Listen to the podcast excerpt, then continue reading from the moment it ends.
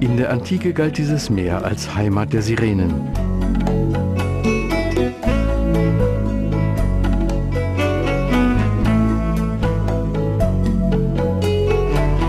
Vom nie endenden Rhythmus der Wellen sanft geschaukelt wurden und die vorbeifahrenden Seefahrer mit ihrem unwiderstehlichen Rufen vom richtigen Kurs abbrachten, sodass sie sich angezogen von dieser magischen Schönheit dieser Gegend verirrten. Und der Zauber setzt sich fort.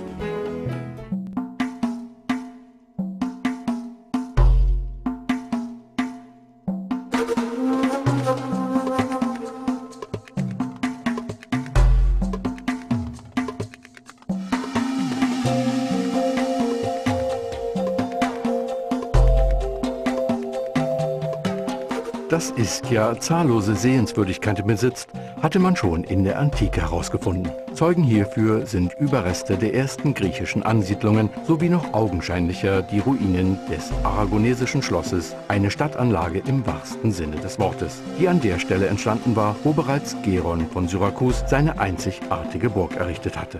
Grüne Hügel fielen auch den ersten griechischen Seemännern ins Auge, die auf der Insel in der San Montano-Bucht acht Jahrhunderte vor Christi Geburt anlegten. Sie kamen von weit her, von der Insel Eubea, doch fühlten sie sich hier gleich heimisch.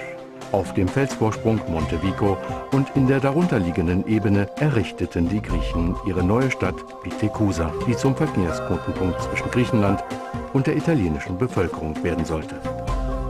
Und gerade eben Großgriechenland ist das archäologische Museum Villa Arbusto in Lago Ameno gewidmet.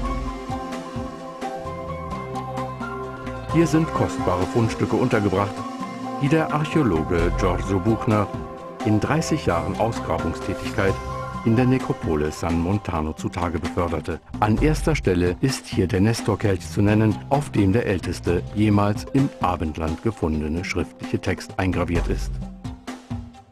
Die Gegend von Lago Ameno blieb bis ins Mittelalter das größte besiedelte Gebiet der Insel, als die Überfälle der Barbaren die Bevölkerung dazu brachten, sich auf das Inselchen zu flüchten, auf dem später die Burg gebaut werden sollte. Während dort die eigentliche Stadt entstand, gab es auf der sogenannten Großen Insel nichts weiter als kleine Dörfer, wo man der Gefahr fremder Invasionen und der Furcht vor damals relativ häufigen Erdbeben und Vulkanausbrüchen ausgesetzt war. In der Zwischenzeit wurde die Insel von sarazenischen Piraten heimgesucht. Entlang der Küste entstanden imposante Wehrtürme. Die Landzunge bei Furio war solchen Angriffen am empfindlichsten ausgesetzt, sodass die Bevölkerung nicht weniger als 14 Türme aus dem typischen Tuffstein vom Berg Epomeo errichtete. Der berühmte Torione, das Symbol des Städtchens, ist derer einer und beherbergt heute ein Museum, das einem Künstler der Insel gewidmet ist.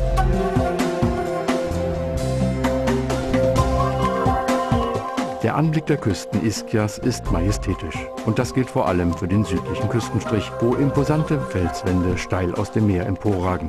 In diesen dicht aufeinanderfolgenden vulkanischen Felsschichten mit ihren verschiedenartigen Farbabstufungen, die die Vulkanausbrüche belegen, die über Jahrtausende hinweg das Aussehen von Ischia gestalteten, sind die komplexen geologischen Verhältnisse der Insel sämtlich enthalten. Die Küste ändert kontinuierlich ihr Aussehen. Auf streng vorragenden Felsen mit Pflanzenbewuchs folgen herrliche Buchten, in denen die Farbe des Meers zauberhaft schillert. Ischia hat in diesem Teil zwei seiner kostbarsten Juwelen aufzuweisen. St. Angelo, das charakteristische Krippenstädtchen am Meer, das mit seinen in den Felsen gehauenen kleinen Häusern in lebhaften Pastellfarben und den einfachen, rührigen Menschen, die hier leben, noch heute eine wahre Oase unberührten Friedens darstellt. Gleich hinter dem Städtchen liegt der größte Strand Ischias, Marontoni-Strand genannt, der mehrmals zum Kulturgut der Europäischen Union ernannt wurde und unter anderem auch für die hohe Temperatur seines Sands bekannt ist, der auch zu therapeutischen Zwecken benutzt wird.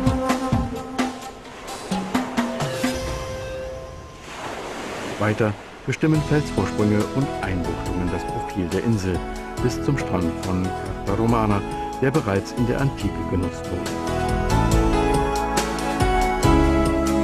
Hier stößt man auf eins der spektakulärsten Szenarien der Insel, die St. Anna-Bucht mit ihren riesigen Riffen und das Inselchen mit dem aragonesischen Schloss, das imposant aus dem Meer aufragt. In Lago Ameno ragt das berühmte Fungo, genannte Felsenriff aus grünem Tuffstein aus dem Meer, der zum Symbol des hübschen Städtchens geworden ist. Hinter den Felsen Monte Vico und Monte Zaro tut sich die zauberhafte Bucht San Montano auf, wo die ersten griechischen Siedler auf der Insel landeten. Ausblicke von seltener Schönheit kennzeichnen auch den Küstenstrich von Forio.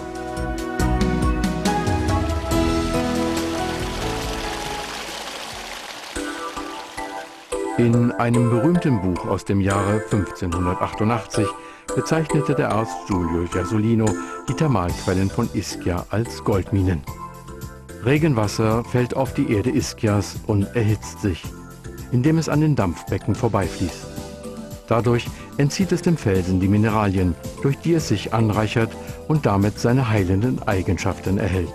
Von bemerkenswert hohem Niveau ist der den Kurgästen gebotene Service der Hotels auf Ischia. Traditionelle Kuren gehen einhand mit Massagen, Krankengymnastik, Rehabilitationsgymnastik und Sauna. Der Trend geht dahin, dass Thermalkuren dazu dienen sollen, das seelisch-körperliche Gleichgewicht wiederherzustellen. Ischia ist weltweit der einzige Ort, an dem die Natur und menschliche Bemühungen die Wunder eines Thermalparks zustande brachten. An den schönsten Aussichtspunkten der Insel bieten unterschiedlich temperierte Thermalbäder den Besuchern eine Umgebung mit prächtigen Gärten, Privatstränden, Abteilungen für traditionelle Thermalkuren und Service für höchste Ansprüche. Ein Angebot fürs Vergnügen, aber auch Aufforderung zum Nachdenken, das bestätigt, dass Ischia für jeden Geschmack, zu jeder Jahreszeit und auch für jedes Alter viel zu bieten hat.